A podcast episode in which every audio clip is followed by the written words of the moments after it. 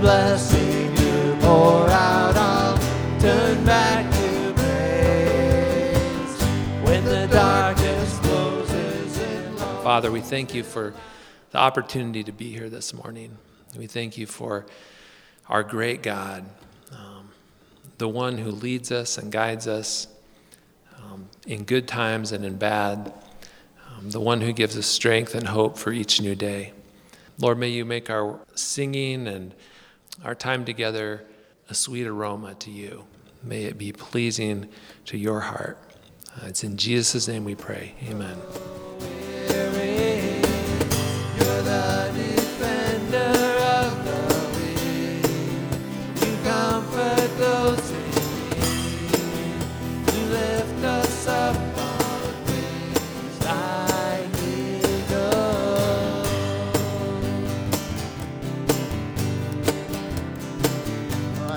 To say uh, welcome to Creekside Church. If you're here as a guest and this is your very first time at Creekside Church, on the bulletin there is an additional flap there, and if you would just fill that out and tear it off and put it in the, the little bag as it goes by, I'd sure appreciate that. And for our church family too, if you have a prayer request or a, something you would like to share with us, you can also fill this out and put it in the offering bags as they go by this morning. Sure appreciate that. Also, I'd like to ask if uh, you are, I guess, are the Sunday school kids, are they dismissed right now?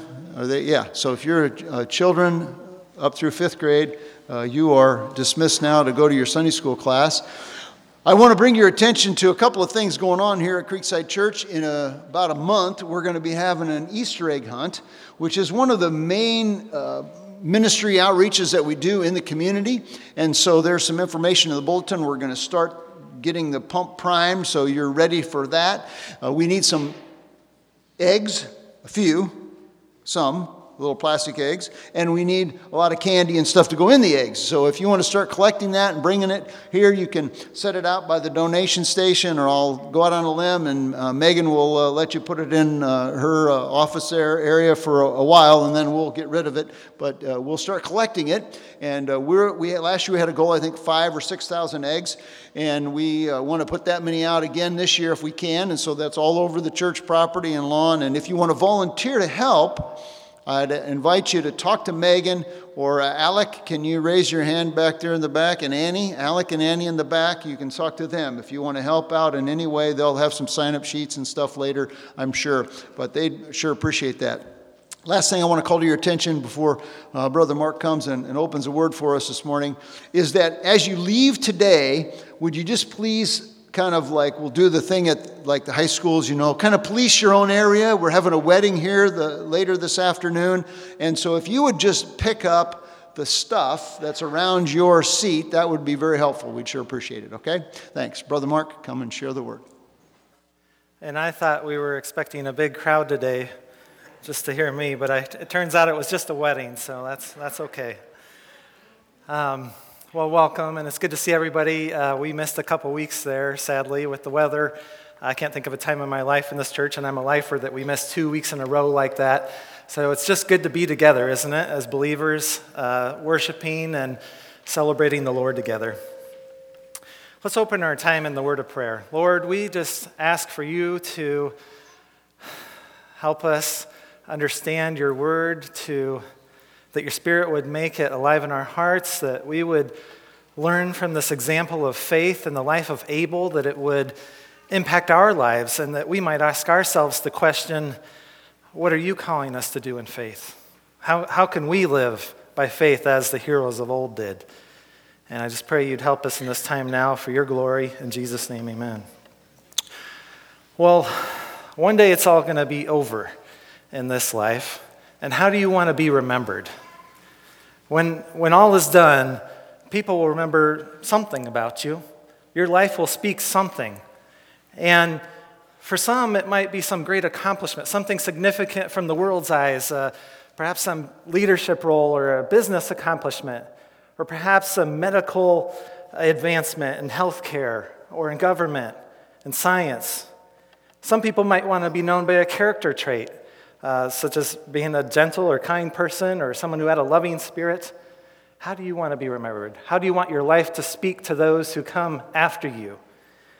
Well, what is the first thing you think of when you think of some of the names in the last hundred years that should be known to us? Neil Armstrong. We have a picture there? What do you, what do you think? What do you remember about Neil Armstrong when you hear his name?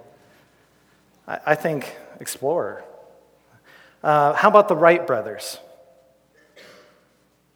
They, they invented the airplane, didn't they? They're remembered for that. How about this guy? Henry Ford. Yeah, Henry Ford, and he's well known for inventing the car assembly line and making the affordable uh, car. Uh, you might not be as familiar with this guy, but he's actually uh, somebody we should re- remember. This is Dr. Jonas Salk, who created the vaccine for polio, which radically changed the landscape of healthcare in the 50s. Um, there were 58,000 cases in the US of polio in 1952. 31,000, over 31,000 people died. And 21,000, over 21,000 had mild to dis- disabling paralysis, mostly children. And then his vaccine came out in April 12, 1955, and the cases dropped from about 29,000 to just under 6,000 in just two years. So that's, that's incredible, isn't it? What about the names of Jim Elliot, Pete Fleming, Ed McCully, Nate Saint, and Roger Youderian. These aren't as familiar to a lot of people these days, but it was 63 years ago in January 1956 when these five young missionaries in their 20s and 30s went down to the eastern uh, jungles of Ecuador, and the world received news on January 8th, 1956, that the Indians there had speared these five young men to death. These young men went out in faith.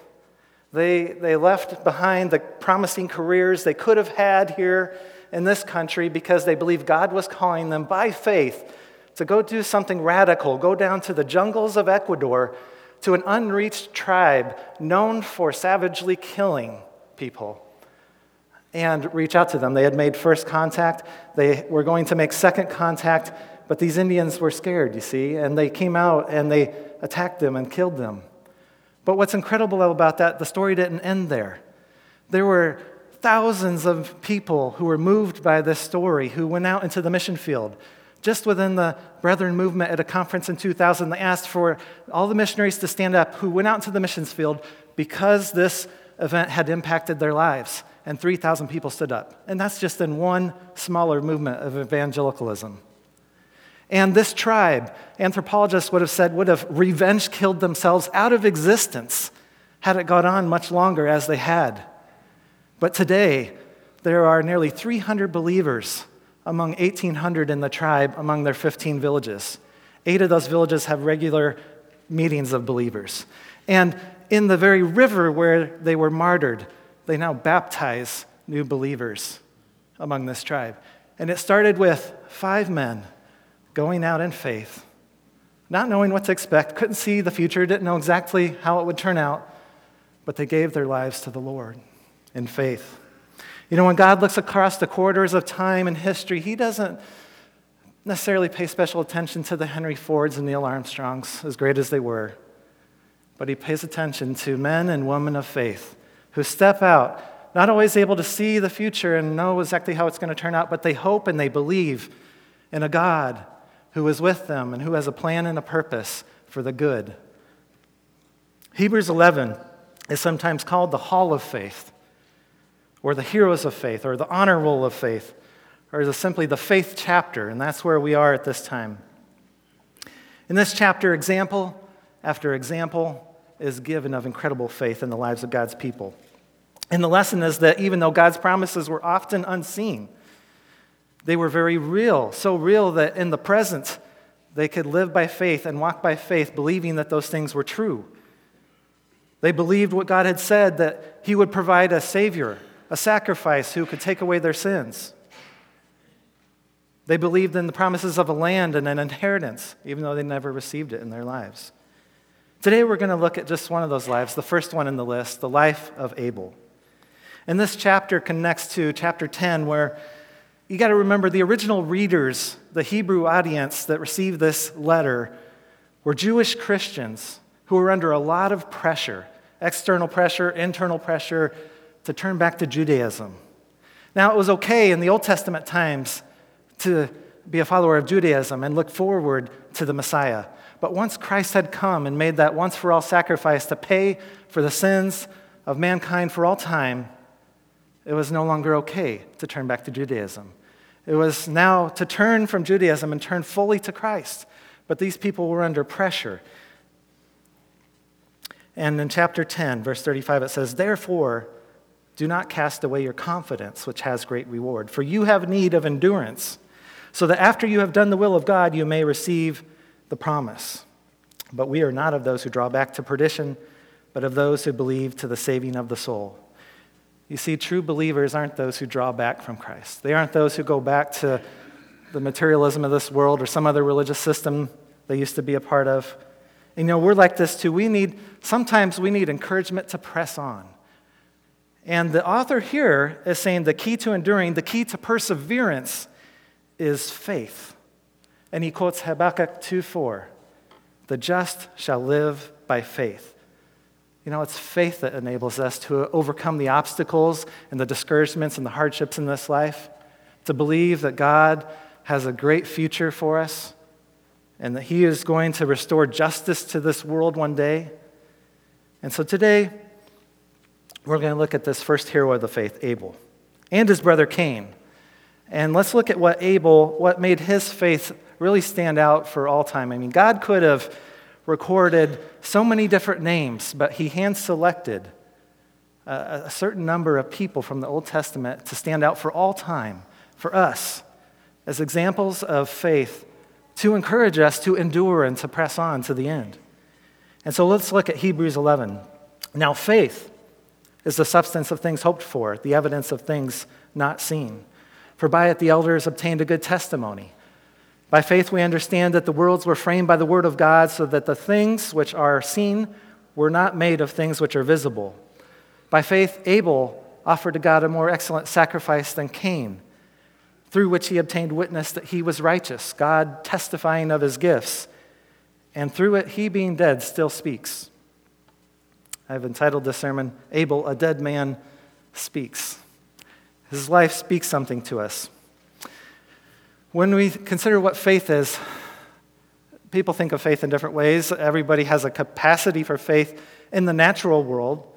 Uh, we, we drink water from a faucet believing it's pure and drinkable. We eat food at a restaurant believing it hasn't been contaminated. We, um, I got on an airplane three weeks ago and I hadn't done so in 13 years. And I was kind of like that excited little kid looking at the window, fascinated by the wings and the takeoff, you know, and everybody else just got on and was checked out, ready for the flight to be over. But I was kind of excited about it and just, it's, uh, it's kind of fascinating, you know, the, the idea that we're f- taking off in this plane and flying through turbulence and coming in for a perfect landing. And when the plane came into Des Moines and the wind chills uh, and the plane wings were going like this, I was a little squeamish, but but you have to have a little bit of faith, don't you? And, and I have a little bit of faith that my 19 year old car is going to hold out a little bit longer for an up and coming driver who's maybe not quite as excited about a rest bucket, but uh, a privilege. You know, spiritual faith, though, is radically different. We all have a capacity for natural faith, but we don't all have a capacity for spiritual faith. Because no one seeks after God, no, not one. There is none who does good, there is none righteous and we're dead in our sins and trespasses, the Bible tells us. We don't have a capacity for spiritual faith unless God awakens that within us. And so it's a supernatural thing. Spiritual faith is something the Holy Spirit makes alive within our hearts. And faith, as God reveals it to us, is believing God and acting on what He has said or revealed. It's never a blind leap of faith. God's promises about the future are real, and they are real to us as the material things that we see today. We can't see all the future. We can't see all the invisible actions we, of God. We can't see all the activities in the spiritual realm, but we believe them because we read in the Word of God about them. And we believe the promises about the future for this world today. And that's what's true about these Old Testament heroes. There's really two kinds of faith, as Steve talked about last week saving faith, that time when we're cleansed, that initial conversion and cleansing when we believe God's promise of forgiveness of our sins through the blood of Jesus Christ. And then practical faith or living faith, where once we're cleansed and forgiven, we have faith to believe God daily. It's a daily reliance upon God, it's a life of obedience. And our chapter 11 in Hebrews is all about that living faith. But Abel today is kind of unique in that he's both a great example of saving faith and living faith. And so, to really understand and appreciate the story of Abel, we have to go back in our Bible to the beginning, back to Genesis chapter 4. And to set the scene for Genesis chapter 4, we think back to the first two people, Adam and Eve, that God created in perfection in the Garden of Eden, where there was no sin, no curse. And then through treachery of Satan tempting Eve and Adam, they fell into sin when they ate that fruit of the forbidden tree. And then God punished them. To Adam, he now had to work hard for his food by the sweat of his brow. And he would now have a tendency to want to rule over or dominate his wife instead of lovingly lead her as he did before. And to both of them, they were giving the curse to that they would no longer live forever, they would die, which I think is actually somewhat of a, a grace in itself. Can you imagine living in a sinful state for forever? That would be horrible. To Eve, he gave the curse that she would have pain in childbearing and that she would now have a tendency to want to rule over her husband instead of lovingly submit to him. And then the serpent, Satan, was cursed to crawl on his belly. And then part of his curse, too, and this is key to understanding our story, is that there would be a seed or an offspring, a descendant of Eve one day that would crush the head of the serpent in Genesis 3:15. That last part there, the curse on Satan, is the first prophecy in the Bible of God's victory over Satan and sin and death through a redeemer, a seed, who would bruise the head of the serpent. It's a prophecy, too, of how Satan would inspire the crucifixion of Jesus. The seed of the serpent would bruise the heel of this Messiah, the seed of Eve. And so we have the first pr- prophecy of the crucifixion and the victory over sin and death and hell. And after they sinned and received this curse, they were driven out of the Garden of Eden. But one very interesting thing at the end of chapter 3 there is that in their attempt to cover their shame, they sewed together fig leaves to cover their shame and nakedness. But that was not acceptable to God. He didn't accept their man made attempt to cover their shame and sinfulness. And He made clothes of animal skins to cover them. And how do we get animal skin clothing? God had to make a sacrifice, a blood sacrifice, to create these animal skins to clothe them. A.W. Pink's exposition of Hebrews highlights four things out of this that God was speaking. Maybe he actually said these things, we don't know, but the fact that he covered them speaks four things. Well, first, to stand before the holy God, they needed a proper covering. And second, humanly manufactured coverings were not adequate. Their fig leaf were their attempt to cover their uh, shame and nakedness, and it was not passable. Third, God would provide the necessary covering for their sin. And fourth, the only acceptable covering for their sins required the death or shedding of blood of an acceptable sacrifice. And so, right from the start, God taught them how to rightly deal with their sin, that they couldn't do it themselves. It wasn't acceptable to any way they could come up with was not acceptable, but it had to be a sacrifice, a blood sacrifice provided by God to cover their shame to cover their sins. And so we come to chapter 4 now. And Eve gives birth to her, her first children. And you know, there's nothing more hopeful than giving birth to a child. When you give birth to children, the, the future's all there. The, there's a lot of hope and potential and promise for the future of this child. And I think maybe Eve, as he, she has her first child, she's perhaps thinking that maybe this is the seed, the promised seed, the offspring that would crush the head of the serpent. And this is sadly the most hopeful moment of Cain's life. Because we read just 16 verses later that he left the presence of the Lord and settled in the land of Nod east of Eden. A tragic ending. But let's read this here. In Genesis 4, first five verses, says, Now Adam knew Eve, his wife, and she conceived and bore Cain and said, I have acquired a man from the Lord. Then she bore again, this time his brother Abel. Now Abel was a keeper of sheep, but Cain was a tiller of the ground. And in the process of time, it came to pass that Cain brought an offering of the fruit of the ground to the Lord. Abel also brought of the firstborn of his flock and of their fat. And the Lord respected Abel and his offering, but he did not respect Cain and his offering. And Cain was very angry, and his countenance fell.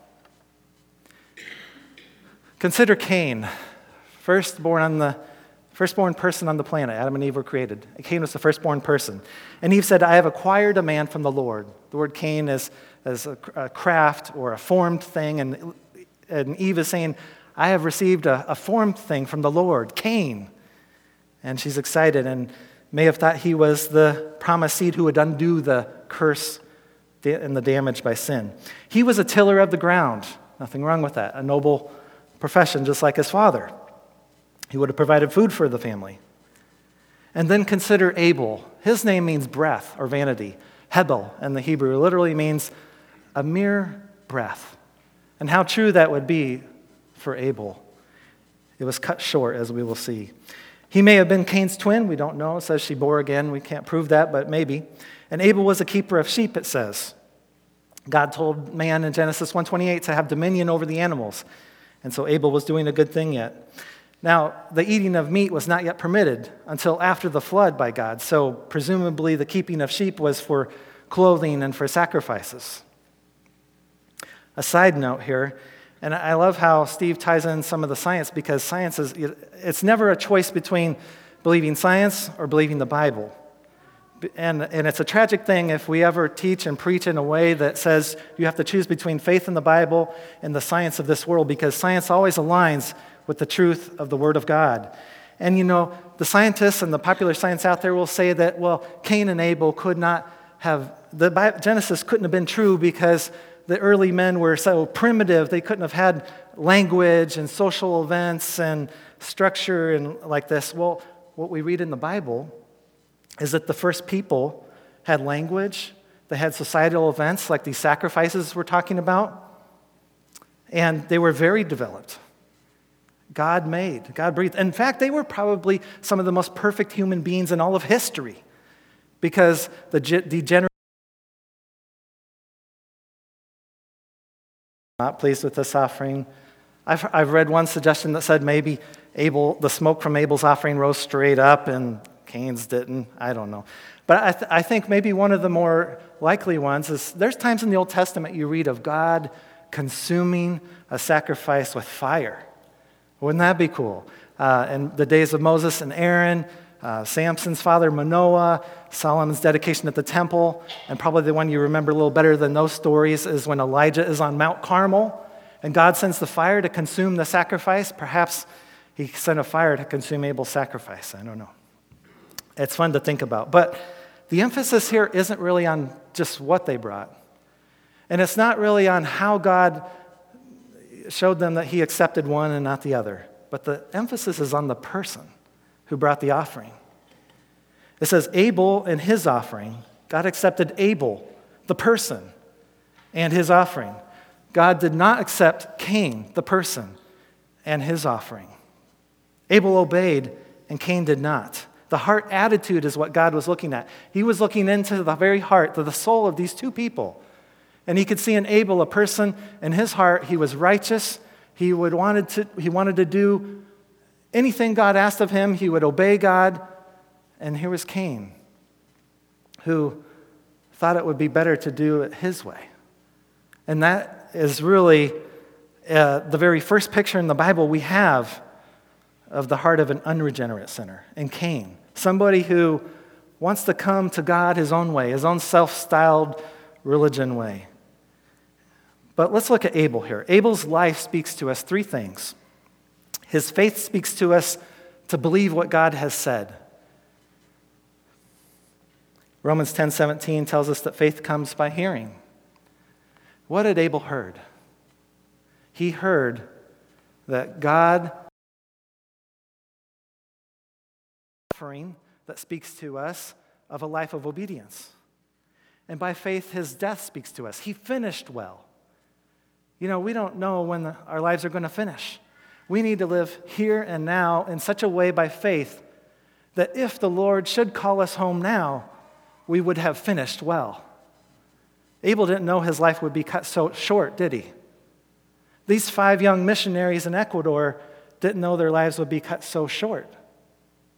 But they all finished well because they were living here and now by faith. And Abel was living by faith in the here and now.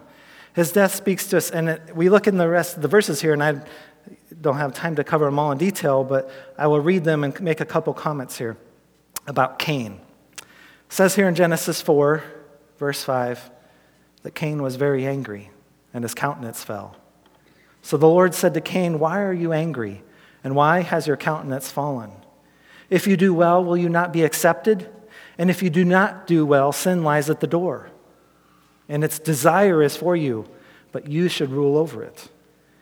Now Cain talked with Abel his brother, and it came to pass when they were in the field that Cain rose up against Abel his brother and killed him.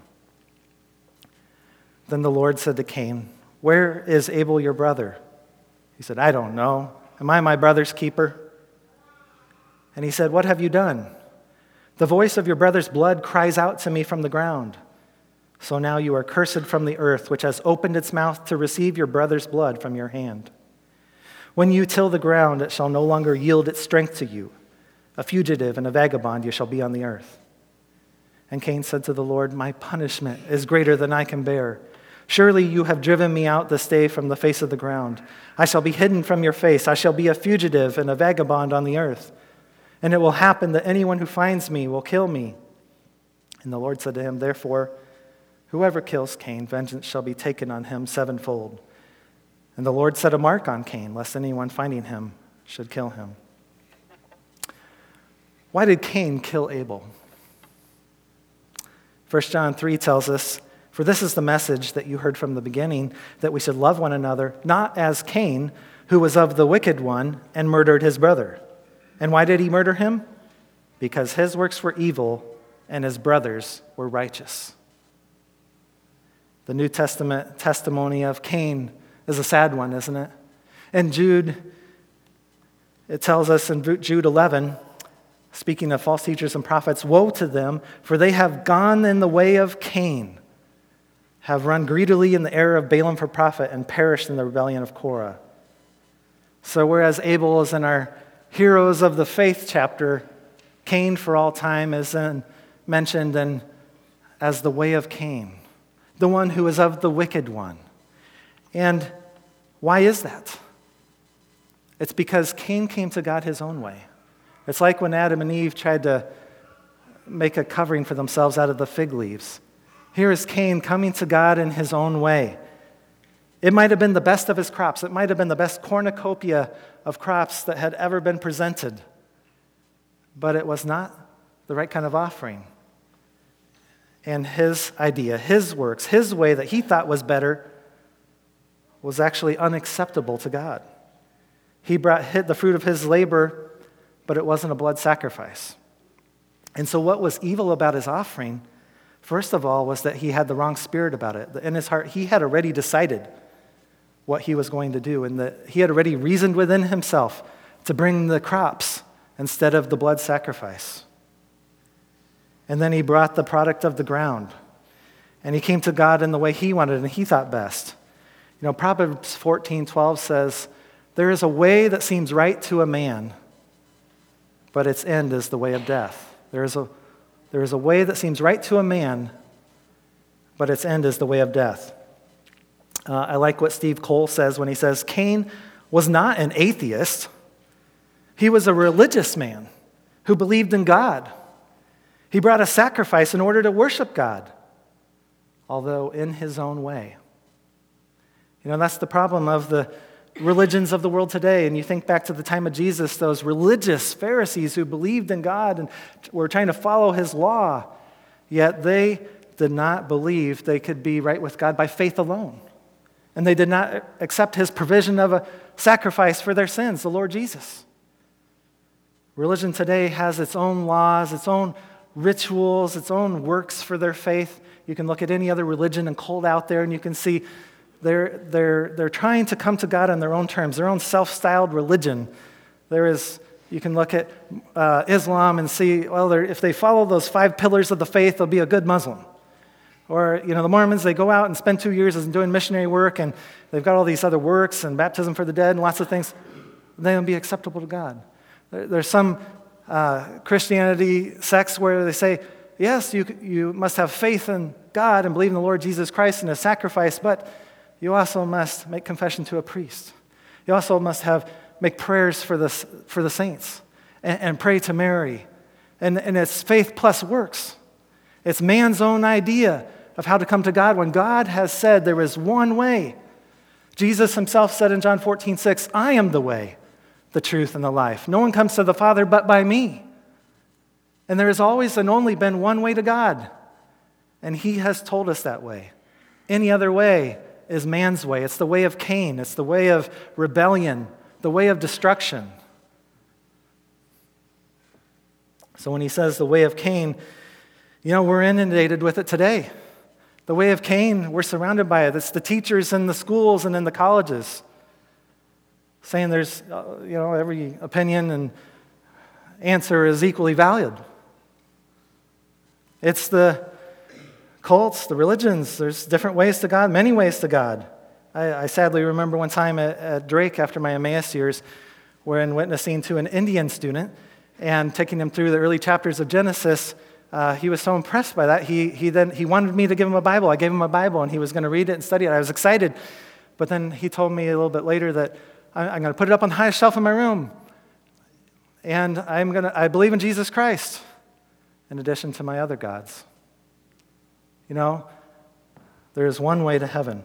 Now, just think if I, I think really the matters of faith and spirituality is the only realm where things are relative, right?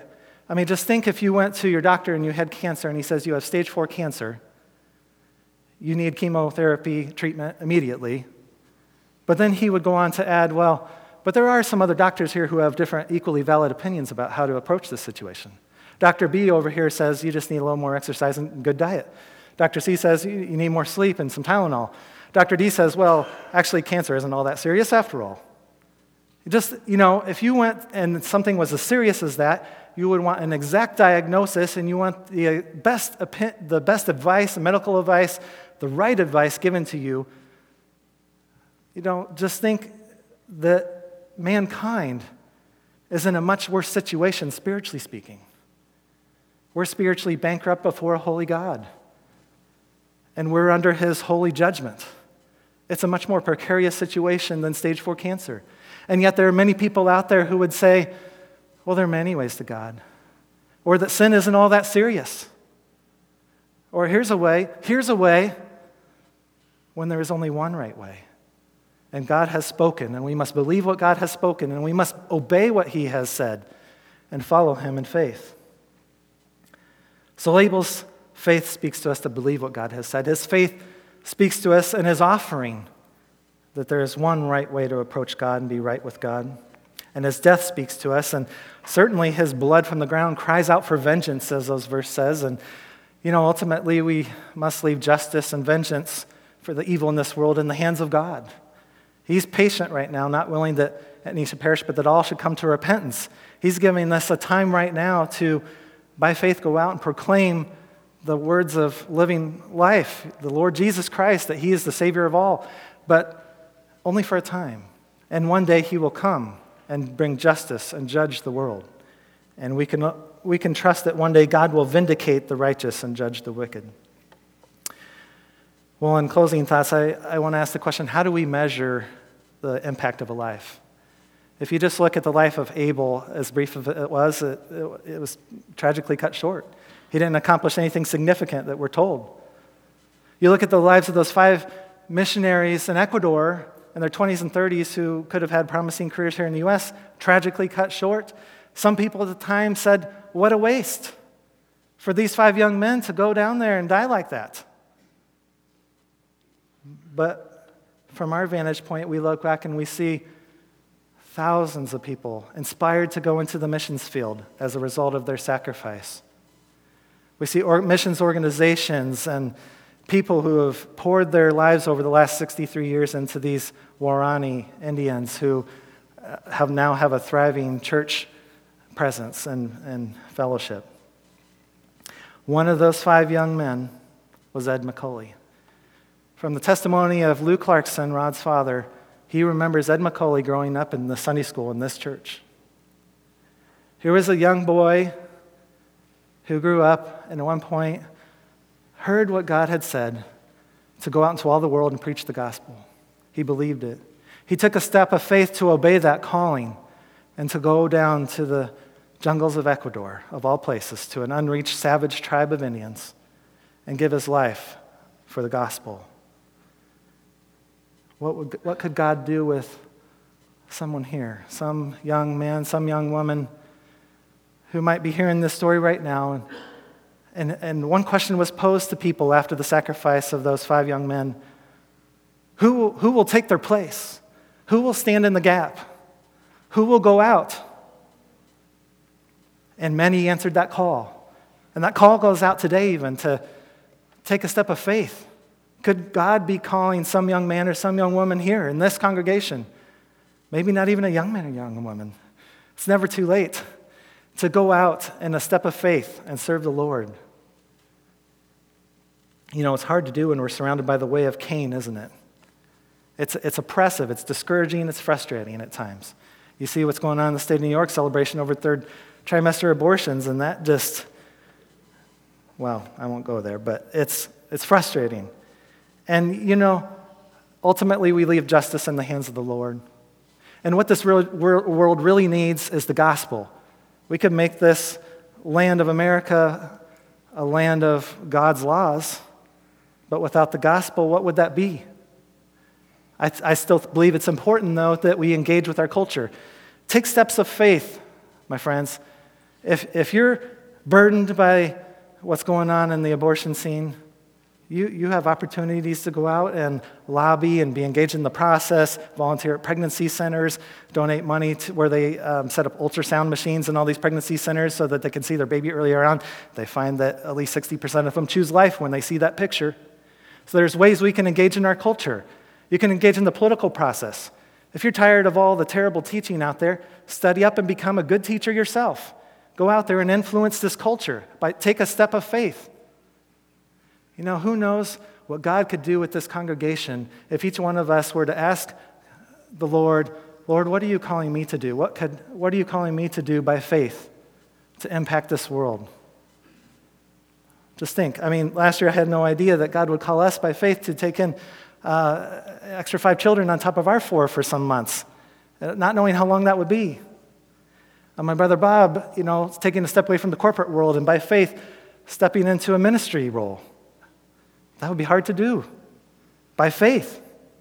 By faith, a small team from here went to Haiti last fall and saw many children won to Christ and built very helpful uh, wooden cabinets for the hospital there. What is God calling you to do by faith? We need to live by faith all the time, not knowing how long we have. By faith, we believe what God has said. By faith, we obey the Lord. And by faith, we need to finish well. But we don't know when that finish will be. So we need to live now in the present as if it could be any day. I think to people here in this congregation who have finished well.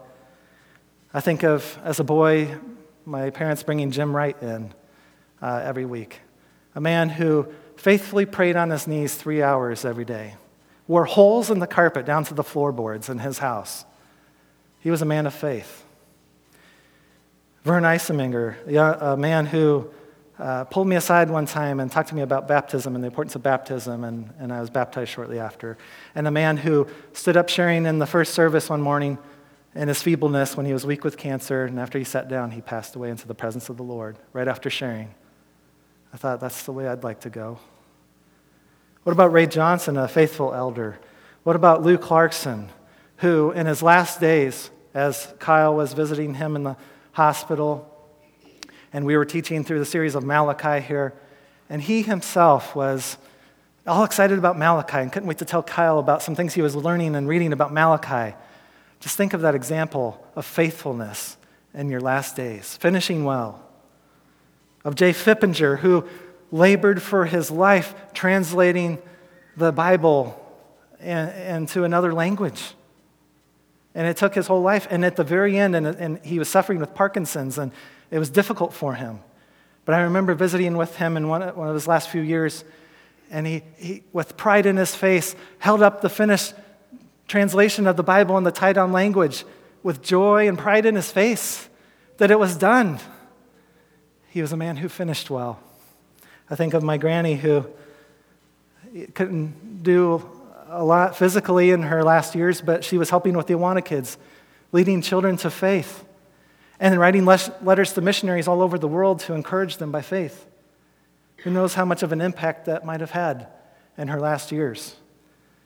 Brothers and sisters, we need to live our lives now in such a way that if the Lord were to call us today or tomorrow, we would have finished well. Like Abel. And his life speaks to us, his death speaks to us of a life finished well, a life lived by faith. Let's pray. Our Heavenly Father, we just thank you for this story, this great example of Abel. Uh, as brief of his life, as his life was, a mere breath it still speaks powerfully to us throughout the ages, even to today in our modern times. Lord, we see ourselves surrounded by the way of Cain. We see ourselves inundated by wickedness, and it's frustrating, it's overwhelming at times, Lord, but help us to persevere, to endure by faith, always believing what you have said to be true, always obeying you in faith, and obeying you faithfully to the end.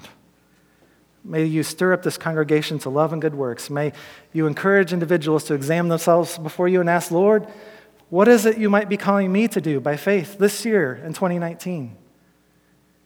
I pray you would be glorified and honored in each of our lives and through the ministry of this body. In Jesus' name, amen.